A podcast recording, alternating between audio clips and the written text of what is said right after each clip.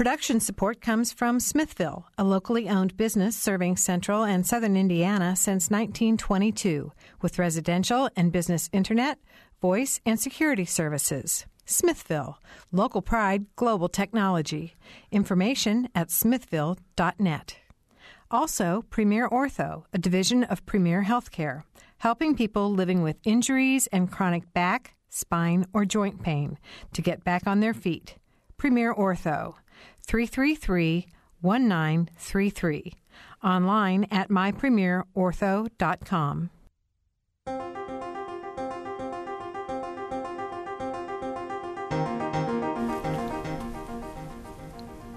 Welcome to Noon Edition. I'm Bob Zaltsberg, editor of the Herald Times.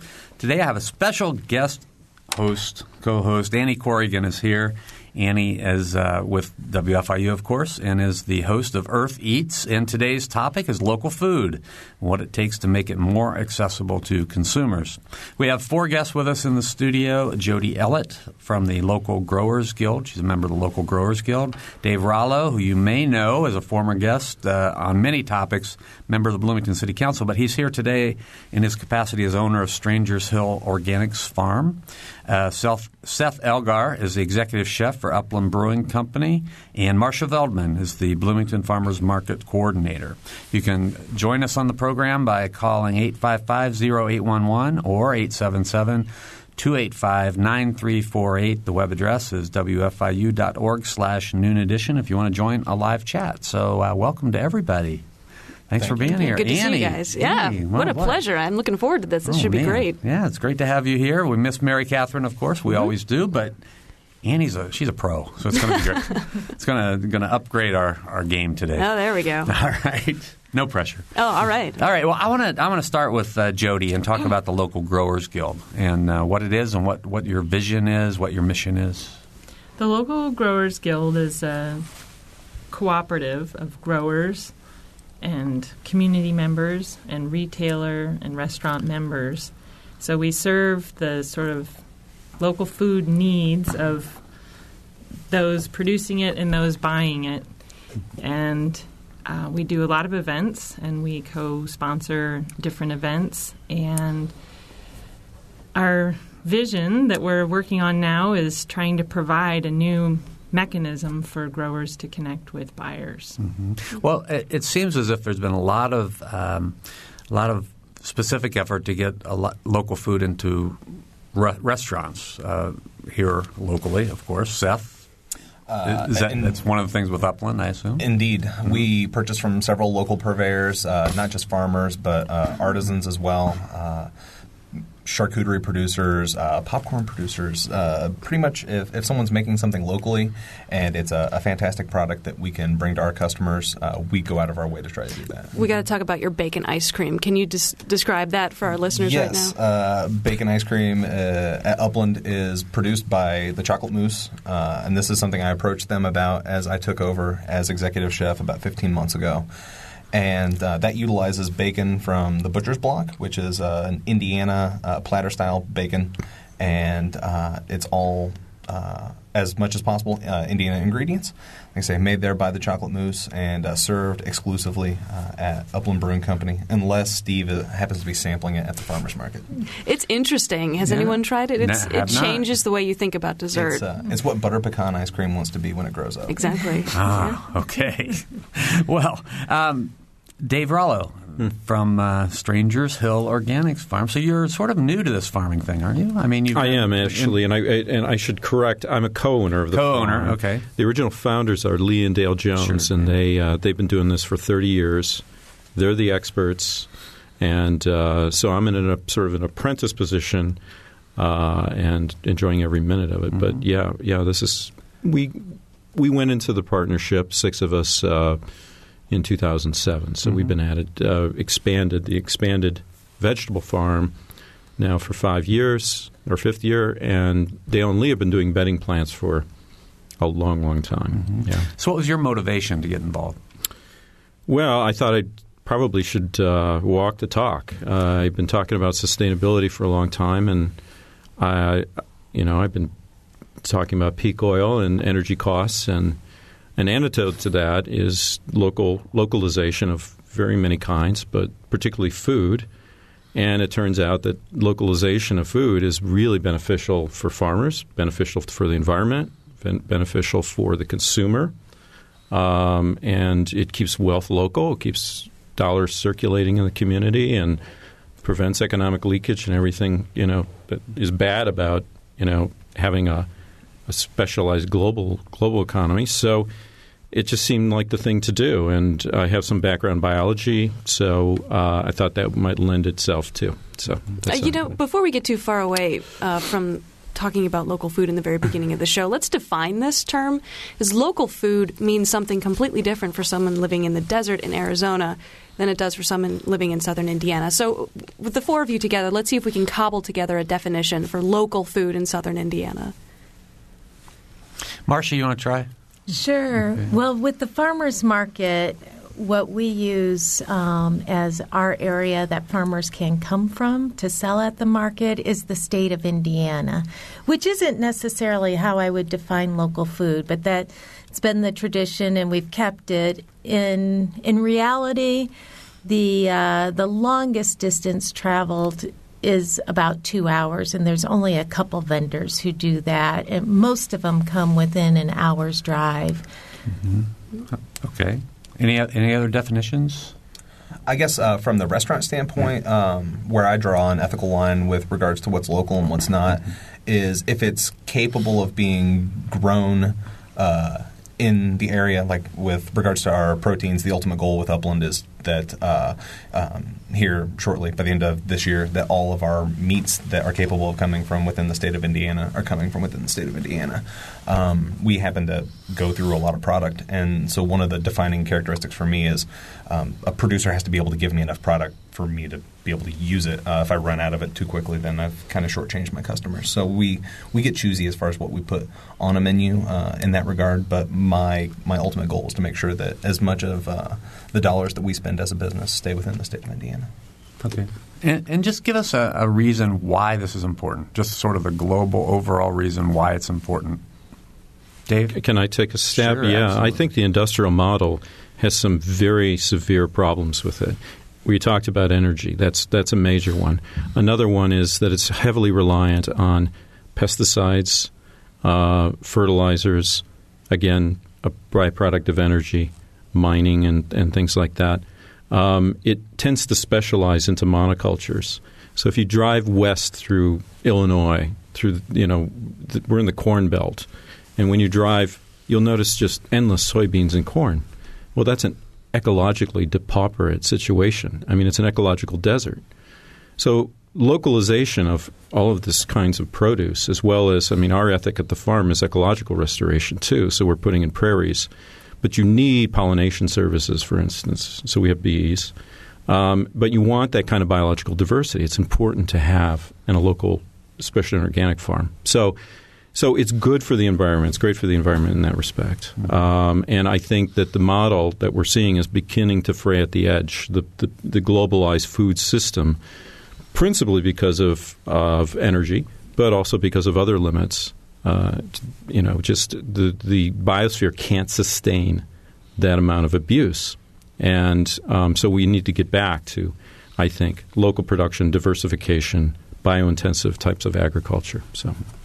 You know, we were just talking about this right before the show started. That the criticism is that local and organic food can't feed the world and that we need the industrial model in order to feed that how many millions and billions and trillions of people we're going to have on the planet in not too long. Marcia, you're smiling. What's your response to that? Well, I guess the current model includes lots of corn and soybeans. And most of that is not actually going directly to feeding people.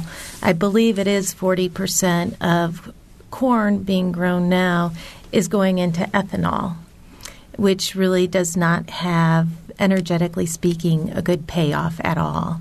Um, and then I don't know what percentage it is of the remainder that actually goes to feeding livestock, um, which eventually does feed people, but um, there's um, there is a lot of energy to be saved by eating lower on the food chain and um, not putting so much um, land, uh, farmland, into growing crops for fuel.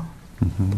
We should congratulate you, Marcia, on the farmers market. It was named one of the top 10 in the country by USA Today last week correct? Yeah, it was, I think, the 10 great destination oh, okay. markets. So uh-huh. we were really excited about that and mm-hmm. felt pretty honored by it. And it's really a testament to this community and the growers. Mm-hmm. Um, we just have such amazing growers who come to the market, and um, and the community supports them. Right. So. Well, if you have any questions about the Bloomington Farmers Market, the local Growers Guild, uh, the idea of local food and, and sustainable food, uh, that's what we're talking about today. So you can join us at 855-0811 in Bloomington, 877-285-9348, and the web address is wfiu.org slash noon edition. We're go talking ahead. about uh, we're talking about farmers markets. Let's give the customers and people who go to the farmers market every week an inside scoop into what it means to be a vendor at the market. How early are you waking up? When do you harvest the food that you sell? How long are you there? And then what do you do with the food that you don't sell? Um, I'll, okay, I'll take a stab at that. Um, yeah, it's pretty early. Got to get up uh, daybreak and, and get out and do some harvest, unless you've done it the day before. And but there are there's an optimum time to harvest, for instance, lettuce. You probably want to get it early in the morning. And then getting it to market, uh, it's a frenetic uh, place. It's really interesting, I think, to see people setting up. Uh, and um, we're lucky we're six miles away. So we're six miles from downtown. So it's pretty easy to get food there and also to run back to the farm in case we run out of something. Now, who knows what's going to be at the market? So you could bring something that's everyone's bringing, and then you. Um, generally, restaurants have been good about buying things that are that are left from the day's market. Otherwise, you know, we also contribute to the Hoosier Hills Food Bank. So, and, and in fact, I think a lot of local growers uh, have a relationship where they have uh, social service agencies glean uh, from their fields. So there's a lot so I would say very little goes to waste that way. Yeah. Last yeah. year, oh, excuse no, me. Last ahead, year, 38,000 pounds of food was donated through the farmers market to the Hoosier Hills Food mm-hmm. Bank. So it's pretty incredible what the farmers are donating and it's you know, it's really good to see that nutrient dense food getting to people who may not be able to afford it. Mm-hmm. And just cutting down on waste. The, the market's just an interesting Bloomington sort of phenomenon because it's been here for a, many years. And I remember when it was over on 6th Street and there was this discussion about moving it to where it is now. And it was, as, as all things in Bloomington, it wasn't an easy discussion. A lot of people were saying, oh, no, no, no, we can't move it from where it is now or going to make these huge things in the parking lot. It would be a bad idea, and you're not going to get more people and all this other stuff. And now, I mean, can one of you just sort of describe to our, our listeners the difference between the market then and the market now? Well, I was managing the market um, during that time, and I can tell you, I was actually probably a nervous wreck because just that you know I'd look at the the parking lot over by the what's now the History Center and it's a really small parking lot and then I'd go over to Showers Common and it was huge and there was so much community discussion about the move and it was like oh, if this fails. Oh.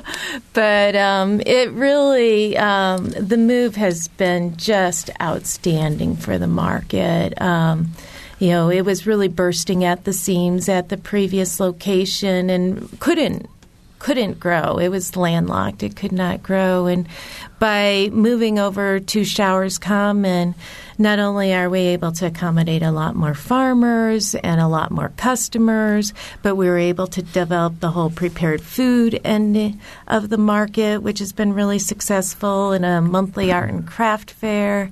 And then just holding events, we have space around the market, and we've just have a lot of fun getting to, to host events there. And do you know what the numbers are now? Like how many vendors you can have now versus before? How many people might go through now versus before? Yeah, is um, I think, and I don't want to be quoted. Well, you're not going to be, not gonna be quoted. rather right? publicly, um, that we averaged about 45 vendors um, at the previous location, and now um, during the peak of the season, we can have up to 115 stalls filled, but our average is right around 90. And it, customer-wise, it's no comparison. I think it was about um, just under fifty thousand um, on the season, and last season we were at two hundred fifty So it's it's just grown incredibly. Yeah. Okay. I think it's always interesting to go back and look at the history because it wasn't an easy thing to build the way the way it is. We have a phone call. Let's go to Dave from Bloomington. Dave. Hi, I hope you can hear me. Yeah. Yep. I have a question about the actually about the future. I've read some art, interesting articles about places that set up uh, sort of a centralized hub where farmers that farmers can use as a distribution point, which then serves larger institutions that need a, a more consistent and maybe a larger quantity available to them. Do you know if there's any talk of that in Bloomington? I can Yeah, go Yeah, ahead, go for Jody. it, Jody. Um, the, this summer, the local growers guild will um, pilot a project. We're going to start online, and um, in that online environment, people will be able to connect. Um, and so this summer, we hope to connect growers with buyers, whether they're individuals, retailers, restaurants, maybe institutions. And then we're also going to focus on grant writing so that next year we can hopefully roll out something more like a food hub where growers can bring what they've harvested and they can either be pro- it can be processed or aggregated so that we can actually start begin to scratch at the surface of the scale of food that is the demand in Bloomington but it's going to take a, a while and it's going to need to be a smart process so that every all the people who the interested parties are having their needs met in the meantime. Mm-hmm. What's your relationship with uh, the grocery stores in town? Of course, there's Blooming Foods, which is a cooperative, and I know they have a lot of local food. But what about the the big grocery stores that do this mass market kind of thing? Can you get in there? I don't know, and I'm not sure um, that sort of national retailer model is not. Um, unless a national retailer has changed their focus into saying yes, we want to do the local the local thing, they're not going to do it. And so, but an institution like Indiana University, who's got a mandate to have 20% of their food served from local sources by 2020, you know, that's something we can we can look look for, you know. And Well, I would just think that if I I mean, in, in the way uh, business works, I mean, if the demand is there, and I think we've all we all agree that the demand is growing for local food, um, and the price is reasonable, then I don't know why a Kroger or a Marsh or an O'Malia's wouldn't want local food in their stores. And also, I know that you go into a grocery store like that now. You can go in and they'll say, "Well, here's I don't know if it's true or not. It says here's local, locally grown tomatoes, locally grown corn." I guess you need to ask where they grew it.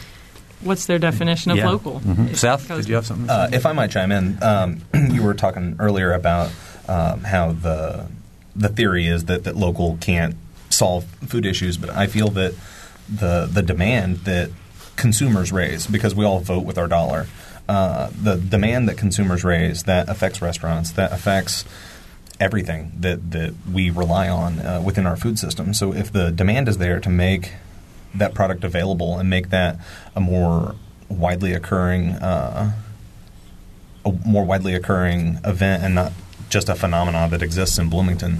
That's the key to, to growing local and to getting us into these food hubs that aren't just in Bloomington or like Green Bean Delivery up in Indianapolis. Um, it's to get us into a, a situation where we have a, a broader network of these people who are all working together. Because within the restaurant end of things, and I'm sure uh, you two could speak to, you know, from a farm standpoint, uh, a lot of restaurants, um, if a farmer doesn't have enough of a product. Um, a, a, restaurant might be hesitant to buy that because they're going to run out. But if you had access to four or five other hubs around and say they you didn't have enough green beans, but someone else did, that's you know within a, an ethically acceptable driving distance, there could be some product move back and forth. And no matter what, we would still be using uh, an acceptable product that would still have the kind of notoriety and quality that a consumer that has that discerning. Uh, need is going to accept. You know, Seth, I've wondered this about chefs at restaurants who try to use local food. Do you create the dishes based on the ingredients that you get, or are you buying ingredients with a dish in mind? That that is actually a really good question. Um, we have to do both. Uh, on my end, the only way that I can grow my purchasing power with the farmers that I utilize is to be uh, even more organized than what we currently are. If I can get to the point where I have menus planned out six months down the road, I can be telling my farmers, hey, I'm going to require approximately so many pounds of this product each week. And if I let my farmers know that, barring some sort of cataclysmic environmental uh, meltdown. Yeah, characteristics. we're going to have the ability to to meet those needs, and if not uh, in advance, they would be able to tell me about that. Now, if I go to the farmers market and pick up, you know, five pounds of fennel uh, from a farmer, uh, I'm probably just going to use that in a special. Like we we actually put certain items on our menu, like our risotto, that rotate. There's no clear definition as to what that risotto is because it, we want to utilize whatever we have access to in the moment. Uh, I think there are multiple ways in which a restaurant can use more local ingredients, but really the ultimate goal uh, going forward is just to be organized to the point where you are not only – exchanging money for goods with a farmer, but that you become business partners, that you become somewhat reliant on one another, and that you both have a stake in how well that operation works. Well, so the farmers are, you're nodding your heads. Would you get into partnerships with local restaurants like this and say, I'm going to provide you with 500 pounds of tomatoes every month? Is that feasible to do? I mean, we, I, we do it with retailers. Uh, in fact, produce managers at Blooming Foods, for instance, will visit our farm and say in in the fall and say, "I'd like you to grow this. Can you do it?" And so we plan our season and what we're going to plan on that basis. Now, you know, I think what Jody referred to is so important. I mean, I, I, I think that you know, obviously, restaurants, uh, retailers like Blooming Foods, store uh, Marsh, what have you, they want the continuity. They want to know that it's dependable, that they're going to get what they need. And really, that can only be served, I think, by a community of farms that are all working together. And that's why the local growers guild, I think, is such an important key to this whole thing. And uh, you know, building those connections, producer, retailer, consumer, having storage, having maybe some place to package, ship, distribute, even some places to value added products. I mean, you know, you can see how this local food movement can really develop into something uh, quite significant. Mm-hmm. Yeah. You know, I think there's a belief that local food can be more is more expensive to buy. Um, it may be a you know false belief, but I think it's a belief. I know food prices have, have gone up. They've broken, I think, the 2008 record. Um, a lot of this is because of fuel and feed prices and all this. But so, could you talk about that? The how where local fits into this whole price structure? Well, Bob, I think that's key. That the, the energy prices going up is going to give a uh, competitive advantage for local food, no question. So that's part of it.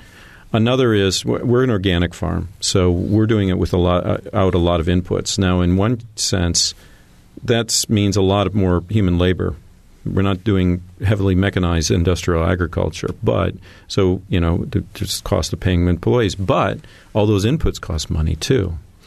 Um, so there's yeah there's a trade off, and I think that but people I think pay a premium right now for the experience of going to the farmers market. It's a community event.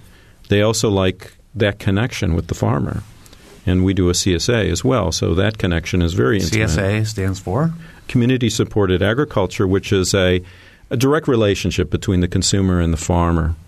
So this is uh, actually a perfect segue. We've got a question here from our live chat at indianapublicmedia.org slash noon edition, where you can also submit your question, or if you'd like to do it on the telephone, it's 855-0811. But this is from Sarah. If I want to buy local produce, what are the advantages or disadvantages of joining a CSA, community supported agriculture, as opposed to buying at the market? She's wondering if there are any strategies for choosing the right CSA because there are so darn many in the Bloomington area. Well, I think there's a lot to think about when um, deciding whether or not to do the CSA route versus just shopping at the market. Um, one is, you know, I have friends who really like to go to market and talk. And then they forget to shop, and so they have like this level of security that they, you know, they've purchased their CSA, they're going to get produce. Um, and then I know people who really like to stretch themselves as uh, as a cook, and so um, you know some of the CSAs are more focused on the staples, and some of them are more focused on kind of exotic things. And so if you want to stretch yourself, that might be a good route to go. But um, but you know, I think it, yeah, it's very much an individual choice. And then looking at the timing, like you know, do you want to pick up at Saturday market? Do you want to drive out to the farm to pick up? Do you want a midweek? Those are all things to take into consideration. Before we get too far away from this, a community supported agriculture is a share in a farm. So, as a consumer, I would give money to the farmer before the harvest season in, let's say, February or March. $200, $300 as a way for you guys to buy seeds and to buy labor and to do all the things you need to do to get the food in the ground. Then when you start to harvest, I get a weekly or biweekly share of food. That's my share. And that lasts 8 or 12 weeks. Is that correct? Is that a proper definition? Yeah, ours lasts 22 weeks. Um, and but that's exactly correct. And the advantage for the farmer is, of course, all the front uh, of you know buying all these things to just get the crop planted and in the ground and producing. So uh, I would say another uh, Marcia highlighted some really good points about the CSA. Another one is just that relationship. A lot of people want to know where their food's coming from. Then they know precisely where it's coming from. In fact, you know we have orientations and tours, and we invite our members to come to the farm, have a picnic, bring their kids, just visit the farm, and uh, enjoy being outside in, in a rural setting, which they may not be able to experience otherwise. So, um, another advantage is we we pick the day of. So when we get them a box in the afternoon, that that crop was in the ground that morning. Um, so the, these are some of the advantages, and I think yeah. that that intimacy is so great uh, because and it seems to be very popular now. It's really catching on. More and more people like it we're going to have to take a short break. Um, if you want to talk about local food and CSAs, farmers markets, and all these kind of uh, topics, please call us after the break at 855-0811 or 877-285-9348. The web address is wfiu.org slash noon edition. We'll be right back.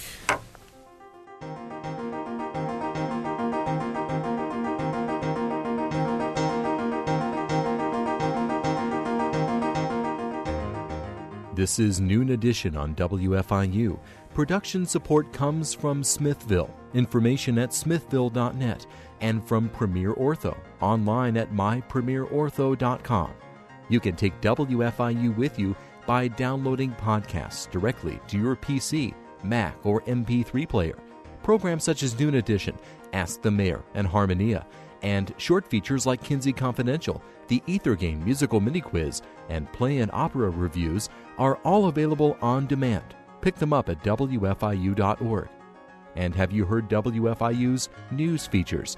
The WFIU News Team brings you expanded and in depth reports on topics affecting South Central Indiana. Catch the Friday feature just after 8:30 during Morning Edition, just before Noon Edition, and at 5:45 during All Things Considered. They're also archived on our website, WFIU.org.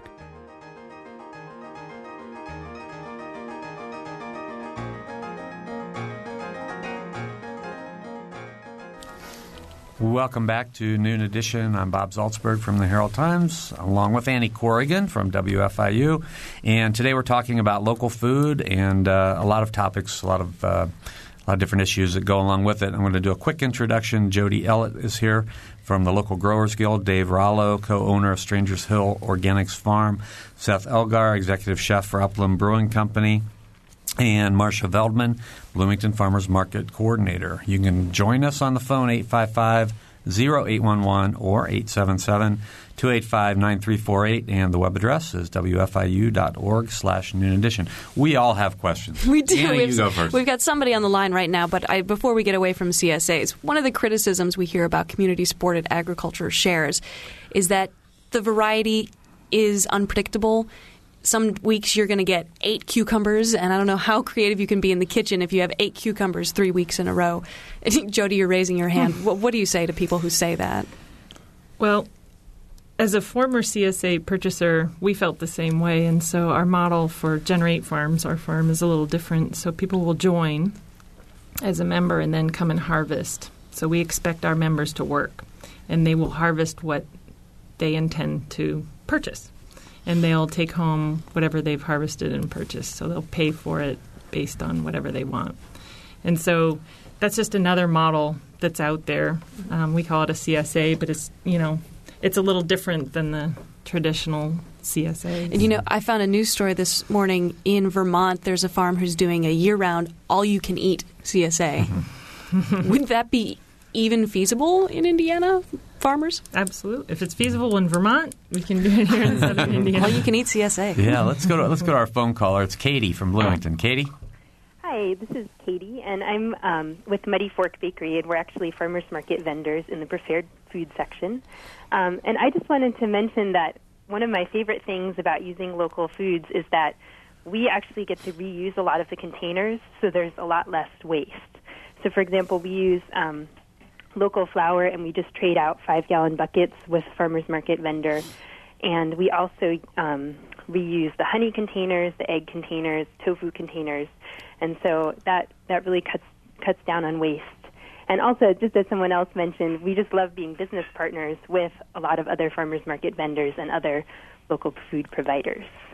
All right, Katie. Thanks. Thank you. Thank you for calling. 855-0811 in Bloomington.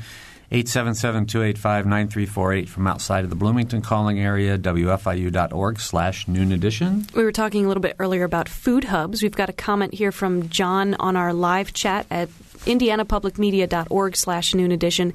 He says, how have other places funded their food hubs? Does anybody know? There's three major models, and some of them are um, done through grower cooperatives. Some are done for profit, and um, others are sort of put together uh, from the extension point of view. And um, the results of all all the hubs that have started and the data that's been collected, and USDA has just put out a new um, paper on evaluating food hubs and have found that the most successful food hubs are where all the players are at the table.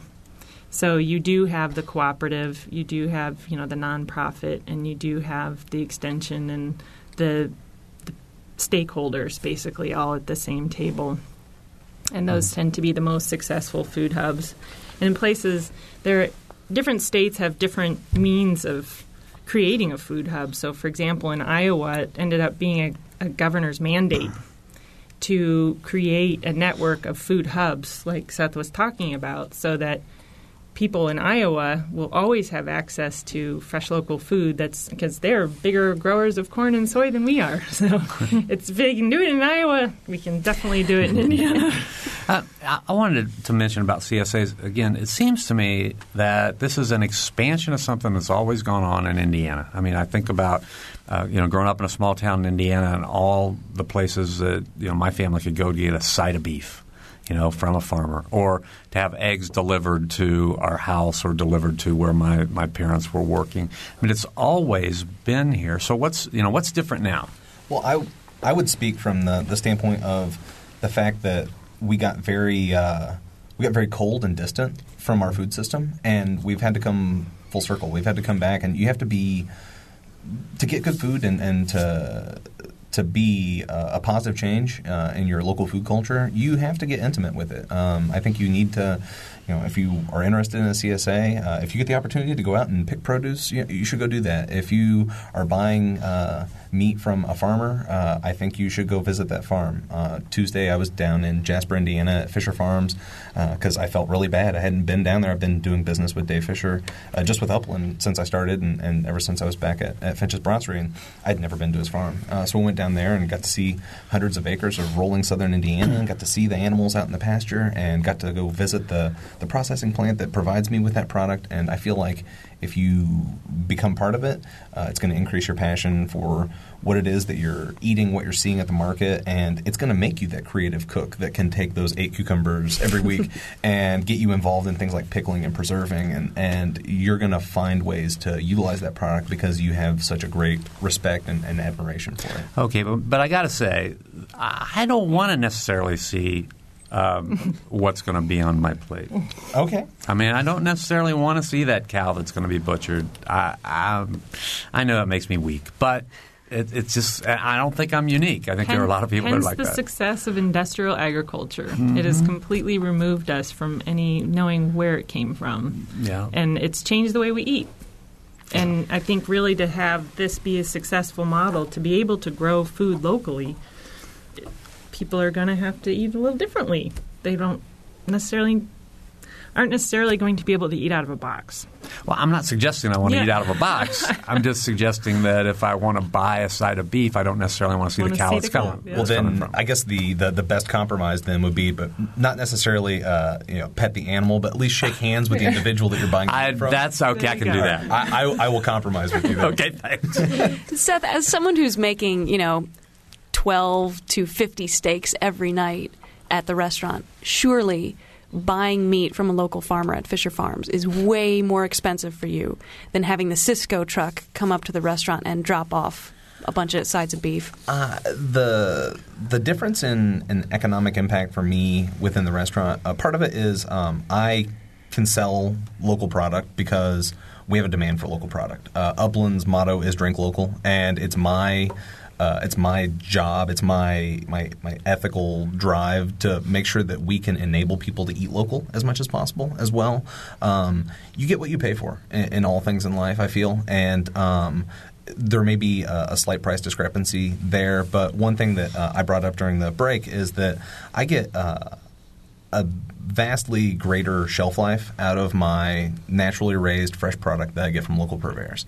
Uh, things that come from a commercial vendor uh, aren't going to have the shelf life, uh, even if they're hit with processing preservatives and things like that. They've they've been trucked across a country and changed hands who knows how many times, and that product just will not stand up uh, to the the test of limited shelf life time that that product has within a, a, a business like Upland.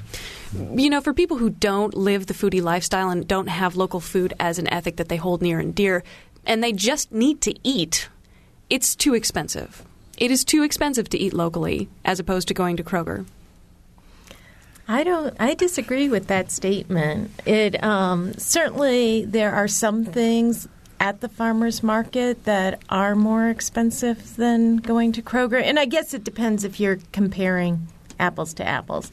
Unfortunately, the processed foods are heavily subsidized through the you know the the subsidies for corn and soybeans, which is makes up a lot of what's in processed foods.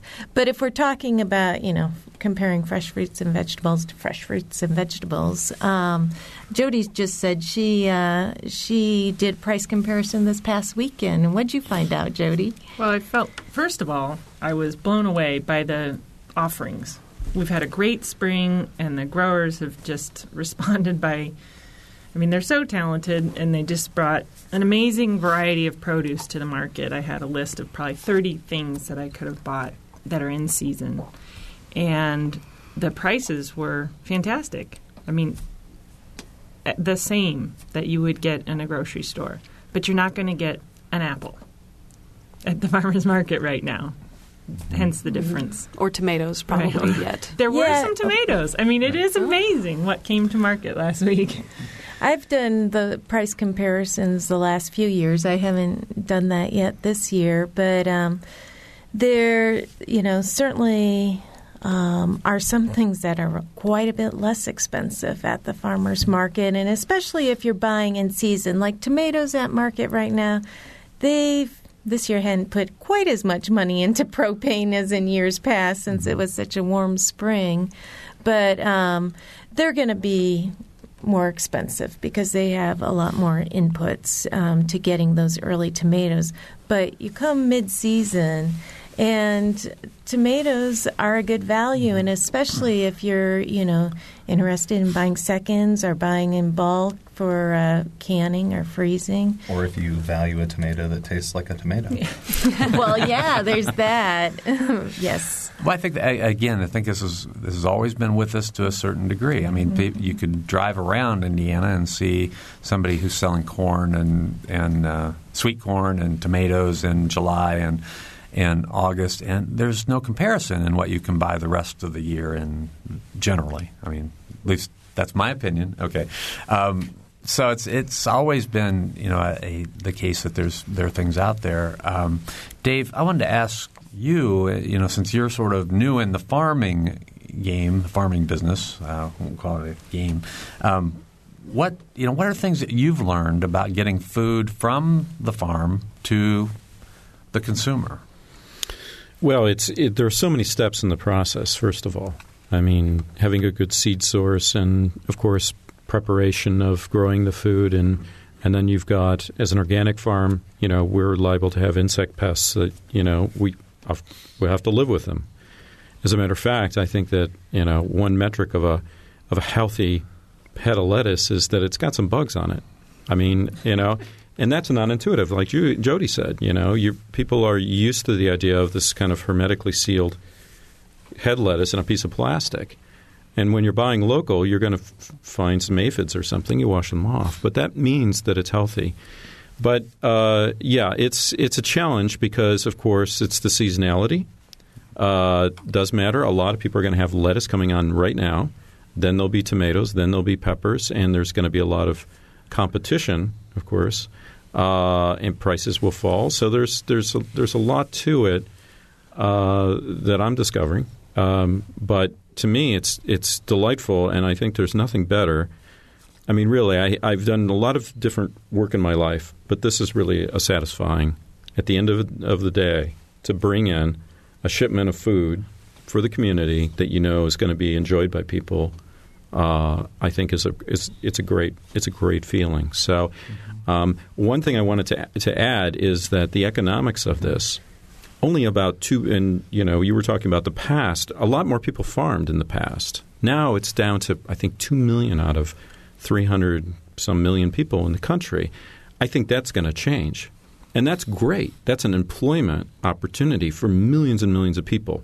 In, uh, in as we shift, I think, to a sustainable society, a lot more people growing, and a lot. There's going to be a lot of work to do. So a lot of you know chance of full employment in that sense. Okay, we have about ten more minutes to go in the program. So if you want to talk to us about local food today, the farmers market, uh, the local growers guild, any number of topics that are connected to local food, please phone us at 855-0811 or 877-285-9348, and the web address is wfiu.org slash noon edition. So Martha, Marcia, excuse me, Marcia, I have a question for you. This week, uh, the USDA announced it's going to provide farmers markets with $4 million in grants to participate in SNAP, which is better known as food stamps. At estimated 46 million Americans use food stamps. This would be an amazing way to get low income folks into farmers markets getting fresh local produce. Is Bloomington going to participate in this? We already do. We started accepting food stamps at the market in 2007. So I guess we were on You're that ahead of the cutting game. age. Yeah, I, I think we were the first ones in Indiana, and unfortunately, I don't think there are very many yet in Indiana participating. So hopefully, we'll see that increase. But um, since we started accepting food stamps at the market, every year the amount of um, money coming through the market through food stamps has increased, has doubled actually. So, you know, it started a pretty small amount and it's still a very tiny percentage of the overall, but we continue to work with a lot of the uh, nonprofits in town trying to get the word out. Mm-hmm. Um, one, once again, the, the farmers market in Bloomington is quite uh, uh, an experience for people, and you know we serve. I'm not sure how many counties that WFIU is reaching right now, but uh, probably about half the state. So, could you explain a little bit about um, you know what people will find when they if they go there tomorrow morning at eight o'clock, eight thirty? All right. Well, tomorrow's a great example because there's a lot going on. So, um, coming to the market, you'll find a lot of farmers. Probably tomorrow we'll have uh, 80 or so farmers there selling, and it'll be, you know, produce, whatever's in season, and some things that are even a, earlier than expected. That's for sure this year. What's mainly Um, what's what's in season right now? Mainly. Strawberries are real big right And they're now, and um, gorgeous. Mhm. yes, lots of leafy greens. What else? Salad greens, Yeah, oniony type things. Yeah, fennel, uh, Fennel. is something we've been purchasing a lot recently. Okay. So, and then there's also meat and cheese and um, other dairy products um, and Bread. uh, bread, maple syrup, honey, eggs. You can really buy everything you need for if you you know cook from scratch at home. You can pretty much buy it all at the market. Um, so, in addition to the farm vendors, we have an area of the market that's on the B-Line Trail, which is just a really attractive trail through downtown Bloomington. And um, on that trail is the prepared food vending area. Katie called in earlier, and she's one of those vendors selling fabulous bread made from local wheat. And um, there's a wide variety of kind of breakfasty type items from um, local businesses as well as some heartier foods. Chocolate Moose is there this year with ice cream, which is kind of a fun addition. Not that bacon ice cream though, right? Oh, it's They delicious. sample, but- That, they it's sample the bacon ice cream. Okay. We've got a question So- here from uh, from our live chat with just a couple more minutes to go. This might be one of the final questions we've got. Looks like this person grows his or her food already and is looking as a way at a way to get into the market and start selling at the market, start selling to restaurants. Uh, it doesn't look like he or she knows how to go about doing it. Help, help, help.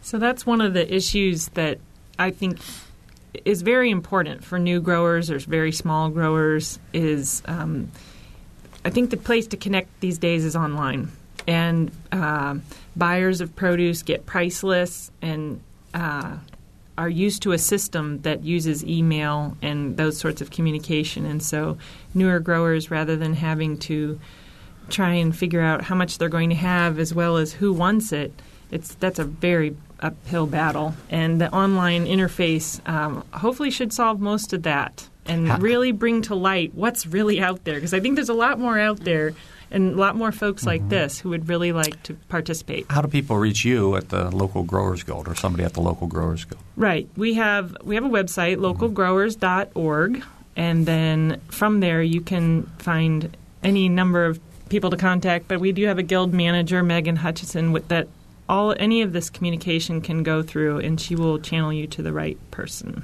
Okay. We, we have a couple of phone calls. Uh, Stan is next. If we can go to Stan. All right, Stan, are you there? Well, No, we're maybe not. maybe not. Well, all right. Stan is there. Stan, go ahead. Okay. My wife was uh, raised on a farm, and she really knows the difference between fresh produce and store bought. And in traveling overseas, we find that people in France, for example, naturally prefer uh, fresh foods, and current Americans, I believe, need to be educated about the value of it. And perhaps it's a philosophical question as well, but but frankly, it tastes better when it's fresh, and that's what we go to the farmers market for. That's a very good point, Stan. Any comments from our panelists here? Do you agree with them? We're all nodding. You're all nodding furiously. Yeah, Annie and I are kind of disappointed they didn't bring us any food today. I know. Where are the snacks, guys? Come on. Okay, so uh, we actually have a caller that says, "Well, how do I get to the farmers market?" This is some one of those people from outside of Bloomington and Monroe County. So, Marcia, All right. The farmers market is located next to City Hall in downtown Bloomington. The address is 401 North Morton Street. You can go to the uh, market webpage, which is bloomington.in.gov backslash farmers market, and you can get directions there. But it's uh, yeah, it's easy to find, and we'd love to see you there. A couple more things about the market. One is there's a lot of entertainment there, it, both on stage and just spread out through the market. And the other thing, and this I think goes hand in hand with today's program, is that you really can get an education at the market because all the farmers who are there are usually, I mean, some of them are pretty swamped and busy, but I've never known one that wasn't willing to talk a little bit. Right, and especially if you come early before it gets real busy or come late in the day. In the middle of the day, it can get kind of harried sometimes, and the mm-hmm. vendors might not have as much chance. the the farmers I know as well would, would tell you that it's their goal. Like the, the one of the reasons that they're there is not only to make money, but to build these relationships with people. Because it's it's just like a restaurant. You want repeat business. You want people who who understand the the, the quality and the the intensity that you're bringing in your product, and they want you to come back and, and do business with them on a regular basis. So yeah, the, the education that you get there, I think, is the the bonus that, that didn't cost you anything. Yeah, and it's kind of a social event too. You can It sure meet and talk to a lot of people. Absolutely. right. Uh, we have less than two minutes to go. So, Annie, any fi- any final questions, or we just want to let these guys give us their, their last thoughts on local Well, I, food? you know, I want just a, a statement from each of you that is saying that local food and organic food is the way of the future. Convince me that is that this is the case. we, you only have like twenty seconds Yeah. each. So, Quick soundbite. Well, i- sustainability is where the next century is going. I mean, we have to live, we have to reconcile humanity and what we're doing to the planet for the for the future, for the children of today. And this is the way to do it. One significant way is through local food. And by the way, it's fun, it's delicious, it's good for your community, and the farmers market is a great place to be. And uh, speaking as a politician, there's this polarization in society. You don't see it at the farmers you market. Everybody's a community Good point. member there. Yeah. I think that point Oh, Marcia, that ahead. it's uh, that it's fun. I mean, there are so many things that you know. If we're trying to address climate change, like you want to turn your heat down in the winter time, and it's kind of hard. You got to put on the extra sweater, that sort of thing. Eating local, it solves so many problems, and it's fun. all right, we we we, uh, we one second. One no, more five, thing. five seconds. It's secure. Okay. It keeps our food close, so we're secure with where we get our food. All right, Seth, we don't have time for you. I just buddy. want to say thanks. Okay. Thanks a lot. Thanks a lot for joining us, uh, Jody Ellett, Dave Rollo, Seth Elgar, and Marcia Veldman.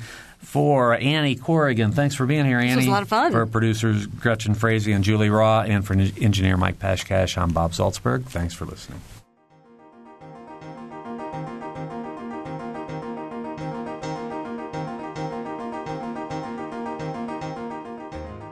Noon Edition is a production of WFIU and the Herald Times. A podcast of this and other WFIU programs is available at WFIU.org. Production support comes from Smithville, a locally owned business serving central and southern Indiana since 1922 with residential and business internet, voice, and security services. Smithville, local pride, global technology. Information at smithville.net. Also, Premier Ortho, a division of Premier Healthcare, helping people living with injuries and chronic back, spine, or joint pain to get back on their feet. Premier Ortho, 333 1933, online at mypremierortho.com.